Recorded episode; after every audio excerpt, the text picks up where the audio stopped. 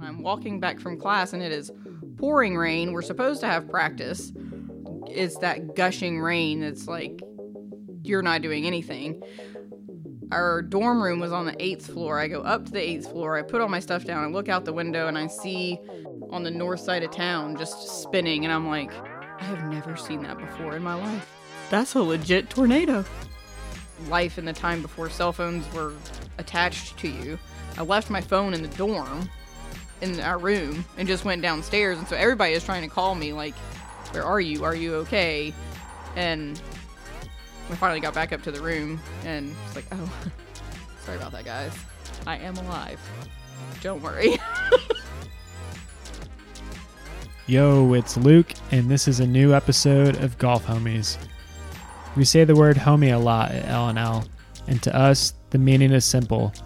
A homie is someone you feel at home with, whether you just met or have known each other for years. Oftentimes, golf is that connector.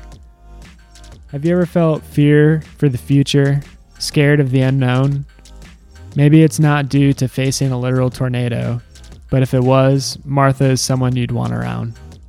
Furthermore, she's a deep thinking, brutally honest, yet big hearted soul, and a heck of a golfer to boot. Her journey to present day is one full of ups and downs, a Don nickname Partha can attest, and like most tales of the sticks, there are lessons and laughs to be had. We're stoked to share our golf homie Martha's story, where we begin in the mountains of the Appalachian, the first place that golf was home. the beginning of golf for me is probably as a traumatic a story as anyone can have. So I'm the youngest of three, and I was getting ready to turn eight in October, but it was that it was the summer between however old you are then. And we had been swimming in the summers for like a year, but my dad's parents and my dad play golf. My dad plays more than they do, but my grandmother decided that she wanted us to go to the junior clinic at Black Mountain Golf Course. And my sisters did not want to go, and I was like seven and a half. I don't even really remember what my reaction was, but it was all kind of like, but swimming and practice, uh, especially my oldest sister was like, I don't want to play golf. Like, we have swimming. Black Mountain does not have a driving range, which makes this even more of a terrible idea and there were probably 25 or 30 kids. David Ballard was the pro at the time. And I think a couple of the ladies from the Ladies Golf Association were helping. And so, you know, there's shag bags and buckets and all the things. And, you know, like, all right, everybody line up. And they come down the line, hit all the balls, you go out and you pick them up. Put them in the buckets or in the shag bags. Well, one particular boy that was a little bit older than me decided that no, no, I don't want to pick up the golf balls. I want to hit them back towards where we were hitting them from. He had been playing for a little while, so he was a little bit more skilled, and I think he had a three wood, which he sculled right about the time that I bent over to pick up a ball. It hit me in the left side of my head, right above my ear, and I mean, I dropped. It was like, I don't I don't know what happened. The next thing I remember is I'm back up at the clubhouse with a lot of adults, and my dad has his beer can pressed to my head because no one could find a bag to put ice in. And my mom hadn't gotten there yet. And so the determination was A, what do we tell Nancy, my mother? Because she's going to kill Richard. And B, do we need to take her to the hospital? but apparently the determination was I don't need to go to the hospital because apparently it wasn't out that long. I have no idea what that time was because I was unconscious. So I did not play for a lot of years after that. Took a little break. A little bit. Until I was about however old you are between sixth and seventh grade. So what's that, 12, 13? Mm-hmm. 11, maybe. 11, 12, I don't know. Somewhere between 11 and 13. I was in middle school. and I sprained my ankle playing PE football in the spring, kept swimming. It never got any better. Ended up tearing four tendons. Couldn't swim summer league because my ankle was the size of a softball and black. I don't know why no one noticed it was so bad. anyway, nobody really noticed it was as bad as it was. And so finally, my mom was like, We have got to take you to the doctor. And I'm like, It's fine. It's totally fine. No problem. And the doctor was like, Yeah, you can't swim. And so that summer, it was like, I cannot just sit here. And we had just moved to the house that my dad grew up in, which is on Black Mountain Golf Course. It like sits right behind 8 Green 9T. And there was this old set of clubs. I don't even know whose they were. They were in a Jones bag. I do remember that. And one afternoon, it was like, I cannot sit here anymore. I am so flipping bored. Grabbed the bag and with my air cast went and hobbled around and just started playing and then eventually gave up swimming and started playing golf all the time. Did you pick it up pretty quick? Yeah. Yeah. Yeah. A, it was something that I could do by myself. And I am very stubborn and I don't like not being good at things. And I was not great when I started. um I mean, I had played a couple of other times with my grandparents, like nine holes, but really, I, they were just taking us to do something, and like Riding wasn't around serious, the, yeah. like a golf cart ride. Right. And maybe hit a ball here or there, maybe putt a little bit. Um, but my sisters were never interested. And so we were, when you have three children all 20 months apart, it's easier if they all do the same thing. And so since the other two weren't interested, it was like, whatever, fine. And I did, really didn't care. And then it was the only thing I could do. And it was like, oh, nobody else is going to do this cool. I mean, I'd already been swimming competitively for years, and losing that competitive aspect of my life was like, I got to do something. So then I started gambling with the Ladies Golf Association. I was gonna ask, did you? Uh, I know you obviously practice and played by yourself, and Mm-hmm. Um, but was wondering if you had any other golf homies growing up that you played with. Um, not my age. um, my grandfather, one summer, he couldn't really play 18 holes. He had a lot of heart problems. Obviously, he was older. Once it got hot, he like he want he really only ever wanted to play nine holes. Even when he was in better health than he was when he was in his late 70s, he just he was a nine hole guy. Like he just never really wanted to play all 18. And he took me out during the week one morning and we called up to a twosome of ladies that were playing. One was Maggie Tuttle and the other was Carolyn Lambert. And Maggie was a teacher and Carolyn was retired. And I had known them my entire life because my dad used to take us to the golf course to get quarters for communion on Sunday mornings.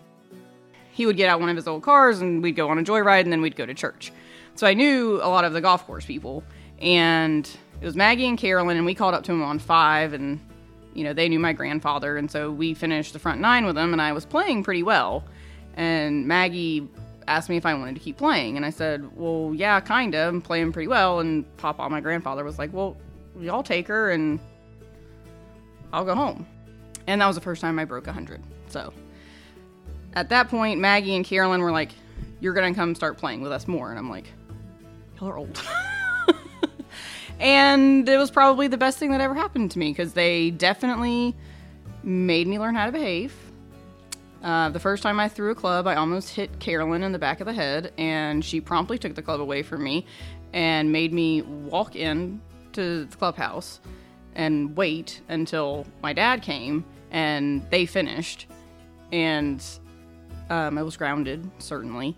And then they even grounded me from playing with them. They were like, no, you're not going to get to play until we decide that you have proven you can behave. Have you learned your lesson? Have you thrown another golf club since?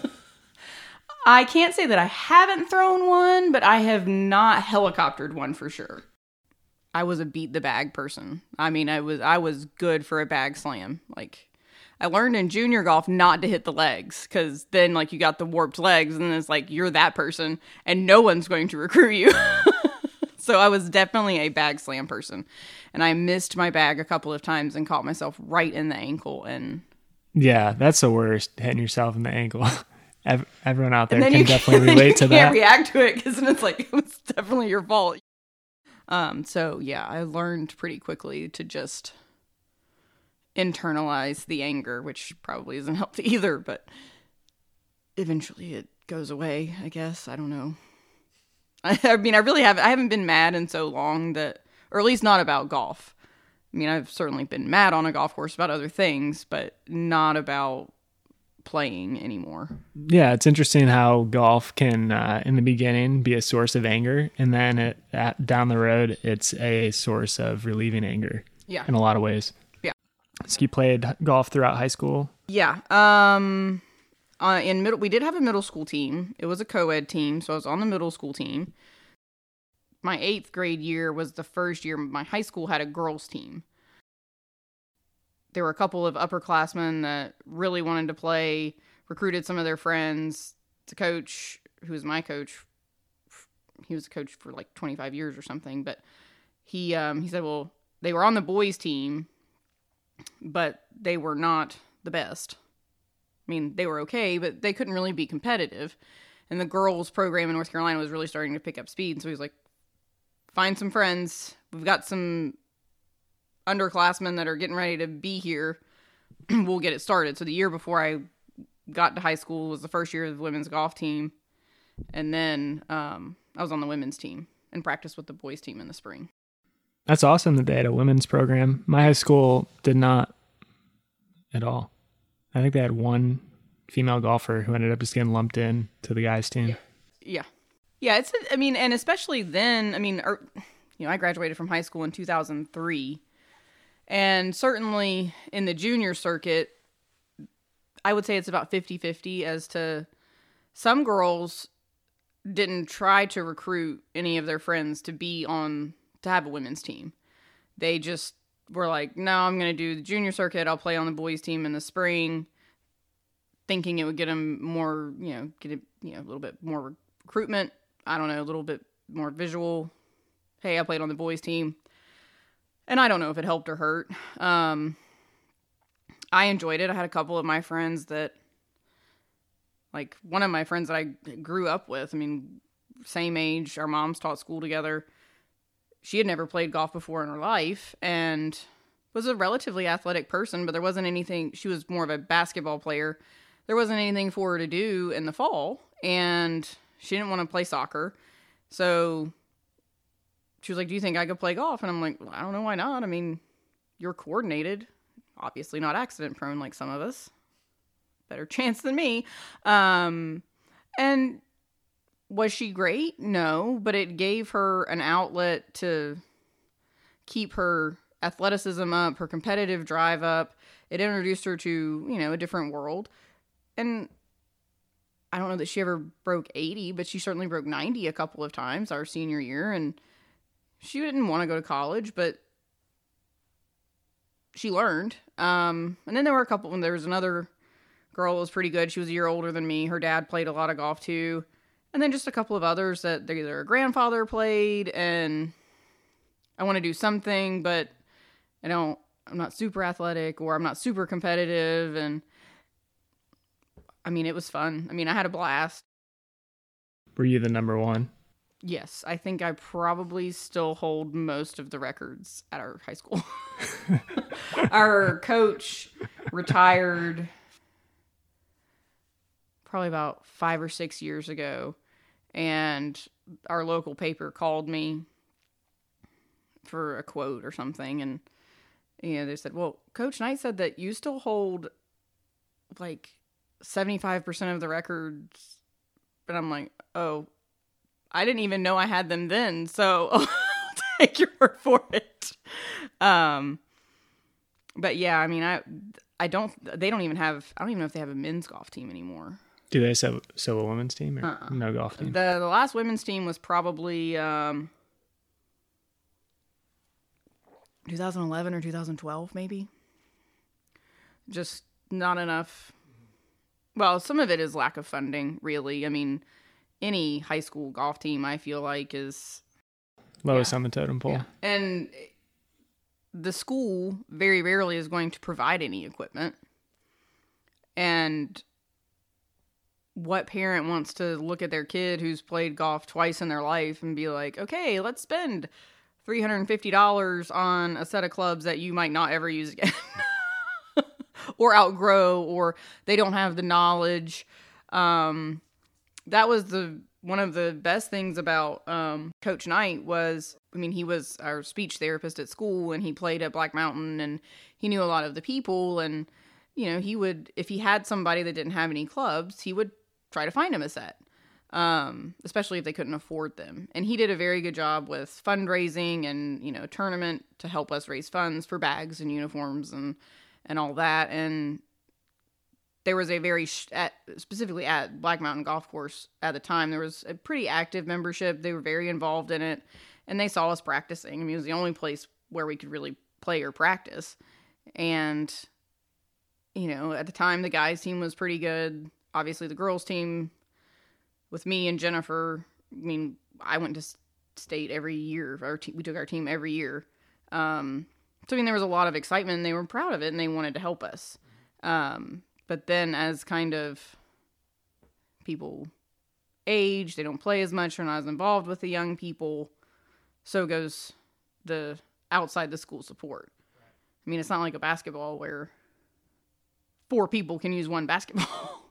I mean, um, so that was I think that and I think that's why golf as a high school sport is always going to struggle because there's just no money.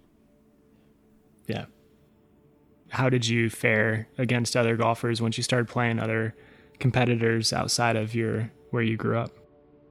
We won as a team the conference championship my freshman year. I think I won an individual. Did I win an individual that year? Can't remember. Maybe.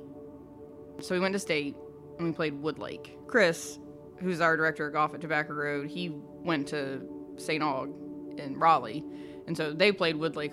You know, they played down in that area a lot, and so we both have plenty of horror stories because we're very prone to the very gently extreme push fade slice miss. And there is a lot of water on the right side of that golf course. And up until that point i mean i was competitive and i had competed and stuff in swimming but like i never I, nerves is not ever really a thing that i felt um, excitement, yes. Adrenaline, yes. Like, we got this, or I got this, or whatever. But standing on that tee, I mean, playing the practice round, which I had never played a practice round before in my life, it was like a foreign concept. I'm like, aren't we just playing golf? And, you know, Coach Knight is trying to help us learn the golf course in one round. And I'm like, what the hell? What? Because we didn't have a driving range. Like, we just putted and chipped a little while and then we played. And so now it's like, okay, you have a range and you warm up and I'm like, oh, this stuff is nah, ah. And standing on, I don't remember if we were tee times or shotgun, but of course there was water on the right. And I mean, I pumped, I mean, like, I don't even think it crossed any land. I think it just immediately was in whatever hazard. And I was playing with a girl named Josie Shen, who went to Pinecrest whose parents had moved down to the area, as a lot of parents from the Midwest do. They were from Ohio, moved down so that she could have a 12 month golf season. And she was a damn good player at like 15. You know, she's cruising around, not even working hard to shoot, you know, a couple over par. And I'm like, what the hell is happening? And I shot 90 something, which really in the grand scheme of things when I look back at it wasn't terrible, but I was just so defeated. And that next summer I played in my first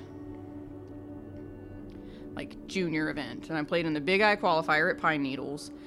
And it was in July, so it's 8,000 degrees of course, and I was paired with two girls, one was from Raleigh, one was from Apex they were friends. And they were also good players. One went to Vanderbilt. I can't remember where the other one went. She might have gone to South Carolina. And you know, there I mean, Pine Needles to me at the time was like I knew all the hype. I knew about Peggy Kirk Bell, the US Opens, all the things, and I'm like, oh my god, okay. I never played in like a real tournament like this before. And we teed off, and I think I shot like probably 43 or 44 on the front. And we're standing on the tee at the 10th with the water and the bunker and th- the tees we were playing were they were just at the very bottom. They were still on this side of the lake. And chris brady was her name. And she's calling out scores. And i'm like yeah that's what it was. And she was like you know i know that this is just the you know first nine but you should really consider getting some lessons before you consider playing in one of these again. And i'm like dude ow. Um then i don't remember. I have no idea what i shot. Like not a clue. Not great. Not anywhere. I mean lower third of the pack. The next year i came back i played okay. Junior year which is when all the recruiting starts and i always played in the Big I because my dad's an independent insurance agent of course i was paired with chris brady again I, I can't like our names are nowhere close. I still to this day cannot figure out how we got paired together so much. And she was playing some really really good golf that summer, and I think I probably had about 48 putts that day. I mean, I could not make anything. It was, you know, those greens. I mean, like you miss it in just the wrong place, and oh, it was it was a. I wasn't hitting the ball that badly, but I was not missing in the right places, and anyway, shot 88 Lord have mercy, my dad was he was about the color of a tomato. He was so mad. And because you know, there's coaches everywhere, because the North South is around that time, the Big I's. I mean, like, there's a hotbed of college coaches. You are making your debut, and I shoot 88. It's terrible. So the next morning, obviously, I'm in one of the first groups off, and I'm playing with two younger girls. They're two years. They were two years younger than me. One ended up going to Vanderbilt, and the other one also one went to Vanderbilt, and one went to South Carolina. And there was just no pressure. I mean, I had played plenty of golf with them. We were friends, and they. I mean, they both are still, I'm sure, good players. Haven't really kept in touch. I'm not great at that. And my dad was not there, which was probably a good thing. My mom was there, who doesn't really play golf, and so you know she's just kind of following around La La Land, like, hey, you need to eat some crackers, you need to eat a banana, you need to get some fluids in you, and I just started playing out of my mind. Like I think I shot 31 on the front, and ended up shooting 68 on the day, and one of the moms was like, Nancy, do you have any idea what she just shot? And she was like, no. I stopped keeping score. I lost track when somebody did something and I didn't understand the penalties, and so I just stopped. um, like, she just shot 68. And my mom was like, oh, is that good? And they were like, yes. yes, that's good. She shot 88 yesterday and she shot 68 today. So that was probably my like worst moment as trying to be a competitive player with you need to take some lessons and then to have such a dramatic comeback at the same place was is why Pine Needles is still a very special place to me. But there are definite places in my life where it's like something really bad happened and then okay a couple years later we'll come back to that and revisit. Well i'm sure with that turnaround there's coaches that took notice of that because to be able to shoot a 68 in general is going to catch eyeballs did that tournament lead to colleges reaching out or kind of what happened between high school and college for you? Well, we've talked about the temper issue, which, I mean, I didn't break things, I didn't throw things. When I get mad, I am definitely a withdrawer, and the rage is on my face. And I've also not ever really been, I'm not a very outgoing person. Very reserved. It takes me. I mean, I'm a cat. I'm a cat on the outside, but really I'm a dog on the inside. But it's gonna take me a minute to be a dog, and that's hard. It's a for, great. Yeah, I mean it's, it's perfect. hard. It's hard for a lot of people who don't know me or trying to get to know me in a short amount of time to really see like who I am. And my dad is a very verbose, loud, hard on me at the time because he did see my potential and obviously, you know, you have those dads. My dad was that dad.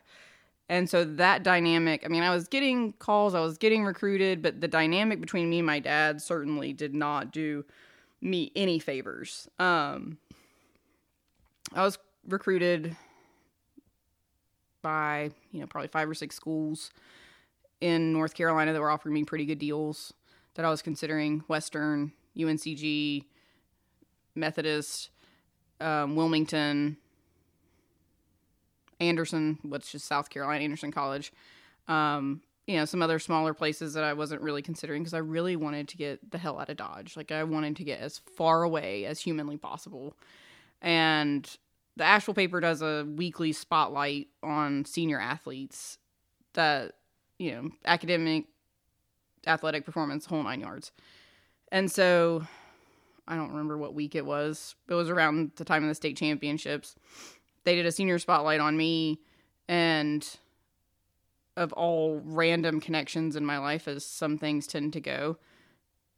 The a fraternity brother of the men's golf coach at UAB had retired to the Black Mountain Asheville area, got the newspaper, read the article, mailed it to him. He handed it to the ladies' coach. She called me and was like, "Hey, this is Kim Wilcox from UAB, and uh, just wondering, you know, have you made a decision about college? No, you're getting ready to graduate. Blah blah blah blah. It's a little late in the season."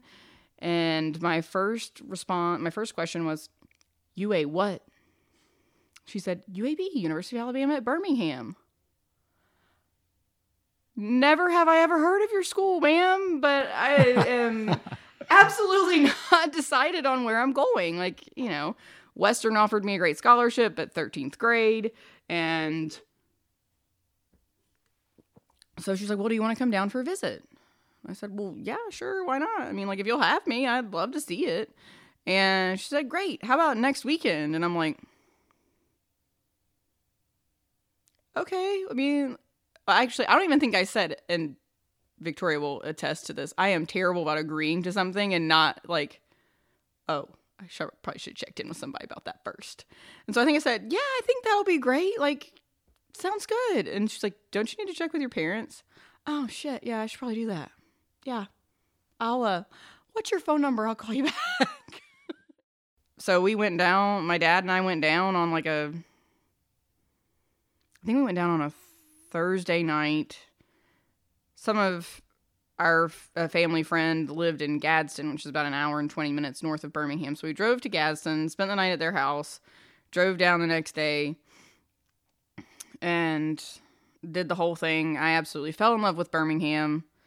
Um, she offered me a good scholarship. It was six to six and a half hours away, depending on where you went. And I'm like, peace be the journey. Is give me that paper. I'll sign it right now.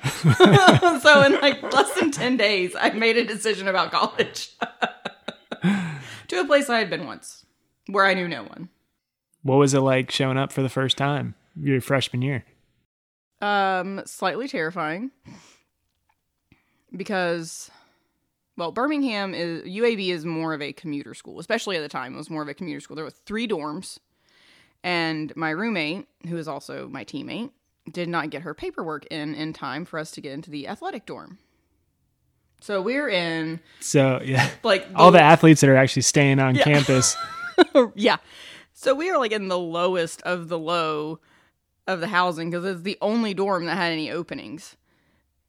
Camp Hall, which we fondly referred to as Camp Hood, because one elevator was always broken or something was flooding. The washer dryers never worked. It's where I saw my first tornado go through downtown Birmingham. The one nice thing about it was is that it was it originally was a dorm for the medical university. So it had a kitchenette, had like an actual living area and a bedroom that you at least had some space. So that part was nice. So it is of that architectural style that it's like, wow, this is one of the, and it, it was, it was one of the original buildings. And you're looking across the street at the new athletic freshman dorm, and it's like, I had a room over there. Now I'm over here. Thanks. We're going to get along great. Um, my parents were, my mother more so than my dad. My mother was terrified of the traffic because she was born and raised in Black Mountain. And then you go to Birmingham and you have traffic. Yeah, what's Birmingham like? How would you compare it to Raleigh or just describe it in general? It's pretty similar, actually. Um, I will say the grid system of downtown extends further out than in Raleigh, so that made it much easier to figure out how to get around. Um, but it is it is more mountainous than people think. Like I imagined this flat wasteland of red baked earth that was like you're more in South Alabama than in kind of the middle part of the state. It's right at the end of the Appalachian Trail. It's a very pretty city. Um, and I was there for a lot of years after college too. So kind of watching it change, UAB expand. There's a lot of green space downtown. Um, the I mean UAB is a med, you know has a med school. There's a couple other hospitals, so it's a very big medical central place. Um, a lot of research goes on. Great food, like any kind of food you could want. Um, and very, I mean, for me, living on campus that first year, it's very walkable. I mean, I could get around everywhere I needed to go. Um, good music, like you really couldn't ask for a better environment. You were an English major. I was. It's not a wise choice. Um, actually, I really love the fact that I have an English degree now as an older person. Um, my college career was, I mean, I don't put me in the middle of the pack. I had to have shoulder surgery after my sophomore year. Um, swimming apparently did some pretty extensive damage that I didn't know about. And so I realized pretty early on that I wasn't going pro. I mean, I played pretty well. I mean, my scoring average over the course of my career was probably around 74, 75. Some numbers bigger than others, depending on how the flat stick was cooperating with me or not. My college career was fraught with many, many birdies and eagles and many, many others. there was not a lot of consistency. Um, but I mean, we practiced, I mean, we were fortunate that we got to play and practice a lot of different places. We played at Highland, which is right downtown. Um, we did actually have a short game center there, which was like, if you were looking for me, that was probably where I was. Um, not really a range rat, never have been. But that the short game facility was like, oh, this is awesome. Um, so we played there a lot. We played both of the Greystone courses, Legacy and Founders. We played out at Limestone Springs some, which is further out. We played FarmLinks. I mean, like, there are an infinite number of fantastic golf courses, most of them private, which they had, they don't hurt for members. Um, Shoal Creek is probably one of my personal favorites. I really like the layout. It's a great piece of land. I was also a boat ride intern for the Birmingham Golf Association for a couple of summers, and so kind of met a lot of the juniors. And some of those juniors now are Korn Ferry. Some of them do have big tour status.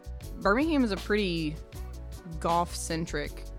I mean, there's a lot of consistent performance out of that area, um, which is great. I mean, their season is almost exactly like ours. I mean, January and February can be eh, but the other 10 months out of the year, no problem. Also mentioned tornadoes coming through there. Oh, yeah, it's Tornado Alley, man. Because at Home on the Range this year, you went into t- tornado mode and you'd mentioned. I thought it was coming down. Like, I mean, it was so still. I'm like, oh shit. we are all getting ready to die in a pile. Um, it was, how is like this is not what I need this year at all. There is a reason that I still get my weather from my Birmingham weather guy. I still watch James Spann and follow him on all social media because if it happens in Birmingham, chances are it's happening here in four to six days. um, but no, it's Tornado Alley because every all of the moisture and the high pressure stuff coming up out of the Gulf and the way the jet stream is, I mean, it is like a hot spot for um for a tornado and like well, I was down there in 2011 when all the when Tuscaloosa got decimated and um it's funny, I was actually leaving that morning, well, midday, to come to to go to Black Mountain for my sister's wedding. And a good friend of mine at the time was also going to the wedding. And I woke up that morning and there was orange lightning. And I'm like, and the sirens are going off. And my dog at the time, Strider, I had rescued him from my golf course there, and he knew the sirens. And his thing, if he heard the sirens, he was hauling to the bathtub. Like, you, the the door better be open because he's going in, and if he's not, then he's going through the door. Um, he was already in the bathtub, and I'm like, what is going on? And I look out, and I'm like, oh my god, I'm going to die. This is terrible. And I was about five miles from the path of one of a tornado that took out Cahaba Heights, which is south of Birmingham. I was living in Hoover at the time, and I had to go to work. And the tornado that came through Tuscaloosa, we were tracking them all, and so the one that absolutely just demolished Tuscaloosa. My golf course was 42 miles north of this center of campus. Um, I know because all of my members were huge Alabama fans and they left on Saturdays to go to the games and it was like it's 42 miles. Okay. And so my boss, we were to it was a Wednesday or a Thursday. So we were doing splitsies. I came in and opened. I was to peace out about noon, go home, get my stuff, drive north, pick up my friend and Trussville, which is on the way, and we were gonna head on to Black Mountain. Mike got there early, and we're looking at the storms, and he's like, "You need to go," because I had to go down towards Tuscaloosa to go back up to get to Hoover, and he said, "You need to go," and I'm like, "Yeah." And of course, at the time, it's beautiful weather. It's like 72 and calm and blue skies. And hey, are y'all open? Three tornadoes just came through here. We're not open. No. And so I can only imagine being a golf pro with the chance of tornadoes being a frequent thing or something like no, with I'm, rain. I'm, I'm looking at the storms and like I have like a three hour window before anything else comes through here. I can totally get no. There is shit all over the golf course. No. Um, yeah, that got that call a lot. When I got to the apartment, I realized I've not picked up my dress from the tailor. So I had to go get my dress, which is literally towards Cahaba Heights, which had just been hit that morning. And so there's all of this traffic. Like I am the only car going towards this area. And I'm like, this is about to be weekend at Bernie's. I like everything on this day is telling me you are trying to die. What are you doing? Stop moving.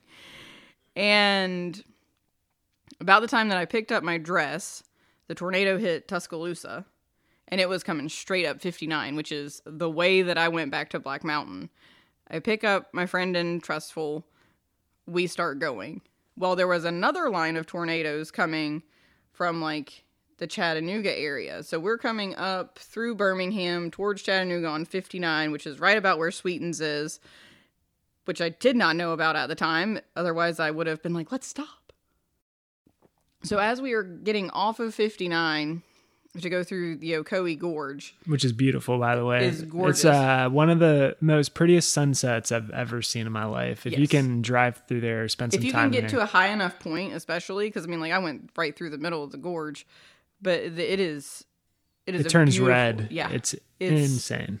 it's an and Chattanooga is a great city too. Um, but you know, you get off 24, which goes through Chattanooga, and it goes. You're on 24. Well, about the time that we're on the 59-24 split, whenever there is a tornado, it is like everything just stops. Like the air stops, people stop. There's no noise. I had this feeling, and I'm like, and my friend Megan was driving, and I'm like, Megan, pull over right here. And she's like, why? And I'm like, just, I have a bad feeling. Just pull over. So she pulls off onto the shoulder and she's like, our exit. I was like, shh, shh, stop talking. Roll down the windows, nothing. I get out of the car. I walk to just the side of the shoulder, I guess, We went down into a ravine. And I look out, and just on the other side, there were no trees. There was apparently a housing development that had just been just gone. Like EMT, like emergency responders hadn't even gotten there yet. And I'm like, we are running from one damn tornado, chasing another, trying to get to weekend at Bernie's because I'm going to be dead and you had to put me in that yellow dress and prop me up for all the pictures or my sister's going to kill you and then come back and kill me for not living to see this day. And Megan's like, I'm not doing that. You are on your own. And I'm like, fuck.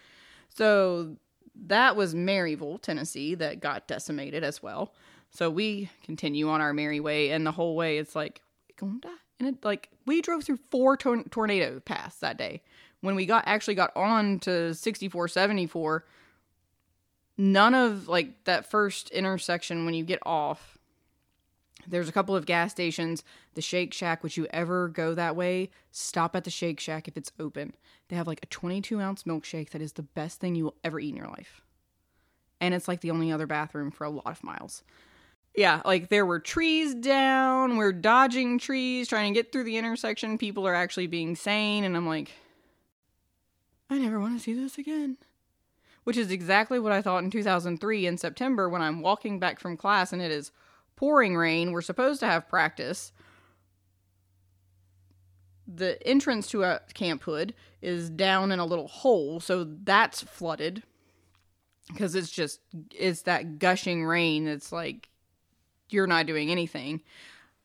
Our dorm room was on the eighth floor. I go up to the eighth floor. I put all my stuff down. I look out the window and I see the tornado on the north side of town just spinning. And I'm like, I have never seen that before in my life that is a le- that's a legit tornado. And then the sirens went off, and I didn't. I had never heard the sirens before. I didn't know what they were, and I'm like, what does this mean? And so I looked, kind of peeked my head out in the hall, like, what's everybody else doing? And everybody else is going downstairs, and so I'm like, well, I guess I should go downstairs. Life in the time before cell phones were attached to you. I left my phone in the dorm in our room and just went downstairs and so everybody is trying to call me like where are you? Are you okay? And I finally got back up to the room and it's like, oh, sorry about that, guys. I am alive. Don't worry. you have a playing career in college, studying English. What was it like senior year and figuring out what you're going to do after college? It was terrifying. I mean, for pretty much my entire life to that point, I had never really thought anything much about what's the next step. And so this was 2007. The economy wasn't completely tanked, but certainly the you know, written media was not hiring anybody. Magazines everywhere were laying people off. Um, I was dating somebody at the time that she was working Southern Progress is the company that owns Southern Living and Coastal Living and all the livings, and um, she had worked there for a lot of her career. Had gone to another smaller magazine called Birmingham Home and Garden because she had gotten laid off at Southern Progress, and just because of downsizing, and so all of these people that I knew in that industry are like, stay in school, just stay in school there is not a job right now for anybody that has an English degree. And of course, I also minored in political science. So, what the hell did I think I was going to really, Martha? Political science and English? Oh, creative writing, not just English, like, not just like literary analysis or teaching. No, no, English with a concentration in creative writing. I was like, the summer after my senior year, I was working at the golf course just as a part time person because I still had my lease through August and I kind of got my first taste of like real being in the golf industry that summer. I mean, it was at the time we had 350 members, we had a very active membership. It was very golf. I mean, all we had was golf, golf, food, a little bit of food. Did a little bit of events, but not. I mean, you had outings and stuff like that, but no pool, no tennis, no very few kids. Um, you know, I mean, it was just people looking for a place to play golf. And it was a good golf course. Um, and so that was kind of my first delve into here is what it would really be like to work in the golf business. And I'm looking for jobs, kind of. my sister, my middle sister, went to Meredith and was still living in Raleigh at the time. And my family was like, You're gonna move to Raleigh, you're gonna move to Raleigh, you're gonna find a job, or you're gonna go back to school, or whatever. And I'm like, I'm gonna move to Raleigh. Like, I don't like Raleigh. I don't know anybody in Raleigh other than my sister. I'm not even sure if we like each other. Don't have a job, at least have a job here. I have friends, and I was dating somebody, and like I really wanted to stay in Birmingham. So again, epic clash with my parents that I ended up losing. I moved to Raleigh, opened the Golfsmith. Like it was still a Best Buy when I started working there. Um, and I'm coming to this new place where my sister has been established for years, and we have always been competitive. Always. I mean, we did turn a new corner in our relationship, which was nice. Um, I mean, living with her was certainly a new experience. I was here up until about the. It was not quite a full year when Woodward and Country Club, which is where I'd been in Birmingham, which no one knows about, even though it is technically the oldest. But they were looking for an assistant, and I'm like, hell yes, sign me up. I am going back to the B Ham. Take me home. Sweet baby Jesus.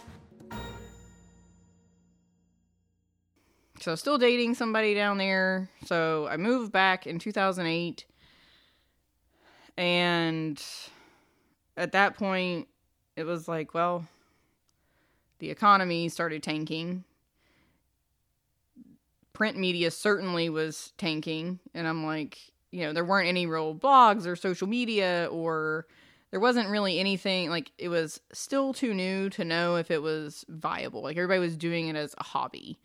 And it's like, well, this is a paying gig. I get insurance. I can play free golf. Like I don't know if this is what I want, but here I am. And I was there until January of 2015. I mean, and that's where you did your book work and became where I did my book work and had way too many work life experiences. Somebody literally walked up that had been shot.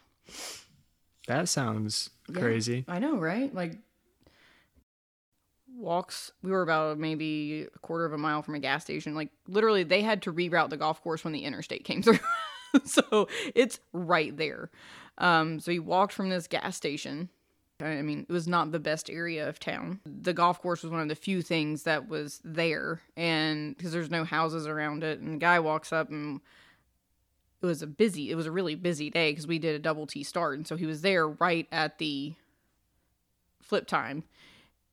And so I'm like out trying to direct carts, like, hey, you, you're done. This person needs your cart. Like, I don't care. They'll take your stuff. Just get out of it. We need to clean it so this person can go. So I'm standing there with a group of members, and here comes this guy, maybe in his 30s, maybe, might have been a little bit older. And he's kind of limping, and we're all just kind of watching him. And hey, how can I help you? Does anybody know first aid? No. Like, what? What's wrong? Well, I've been shot. And as he gets closer, I'm like, oh, yeah, you've definitely been shot in the leg. And I said, I can call an ambulance. No, I've been shot. I know. you probably should get that looked at. Like, I mean, I think it's just a through and through. But I mean, like, if somebody could like put a band, like, I, like, I said, I'm a golf pro who has an English degree. I know absolutely nothing about gunshot wounds. All I can do is call you an ambulance. Well, you know help then. And he turns walks off, and I'm like, You've been shot. Okay. Yeah, that was that was a doozy. Uh, so I was there for a few years. I started out as our assistant, and I ended up being our head professional as kind of the golf world does when things get tight so do so do positions you take on more i ended up being kind of I mean general manager for a short stint in time. I was our bookkeeper, which is a terrible idea. Um, I moonlighted as cart staff, uh, bartender. Wednesdays during wintertime, I was there for the card games and I slung beer like you would not believe. So it got to the point kind of where I find it took me a very long time to finish my book work. Um, just I was kind of in, I was getting ready to go to a seminar when my boss at the time quit landed me as an HP getting ready like I was between level 1 and level like I'd finished level 1 was getting ready to go take my level 2 book work like finish like all the tests and I'd already done all the book work And by book work, we mean actual book Yeah. books. like This was in the time of books for the PGM cert, uh, yeah accreditation. the the box that I got for my level 1 kit was about half the size of your coffee table when I mailed that thing in, it weighed 12 pounds. When I just the one 12 pounds. 12 pounds. I'll never forget it was so expensive. I'm like, I don't have the money for this is insane. Um, so I had to put off my level 2 seminar for almost a year. Um couldn't find you know by the time we were ready to look for an assistant, couldn't find anybody. I worked 6 days a week for almost 6 months with one day off. Luckily, my dog at the time could go to work with me because I rescued him from the golf course, so everyone was very invested in his life, um, which was nice. And you know, just it, the the personal sacrifices of the work were not balanced. And in 2011, I reconnected with my now wife, Victoria, who lived here. And after a lot of years of like, what are we doing? I don't know. You live there. The whole long distance relationship is a pain in the ass. And I finally reached a point in my career where I was like, I don't want to be in $40 golf. It's not bad. It's, you know, in a lot of ways very rewarding. The people are great. You get to know your members and your regulars and all of the things. And at the same time, I was not being challenged. It was just a show up, do the things. They were perfectly happy with the status quo. And I'm not really that person. I'm like, I would like more. And I'm not really private club material. I certainly don't have the patience. I am prone to drop curse words at the drop of a hat. And I knew that public golf was where I wanted to be. I didn't necessarily want to be at a resort. And so, as apparently big decisions in my life go, a place that I had never heard of called me in July of 2014. I'm literally watching the US Women's Open and my cell phone rings and I'm like, Sanford? What the f is Sanford? Yo, thanks for listening to part one of Martha's story. On part two, be sure to join us to finish her tale to date, where we talk about Mike and Martha's creative mark on one of our favorite 18 hole tracks and camping spots, Tobacco Road Golf Club. Until next time, keep spreading the good feeling that golf is home.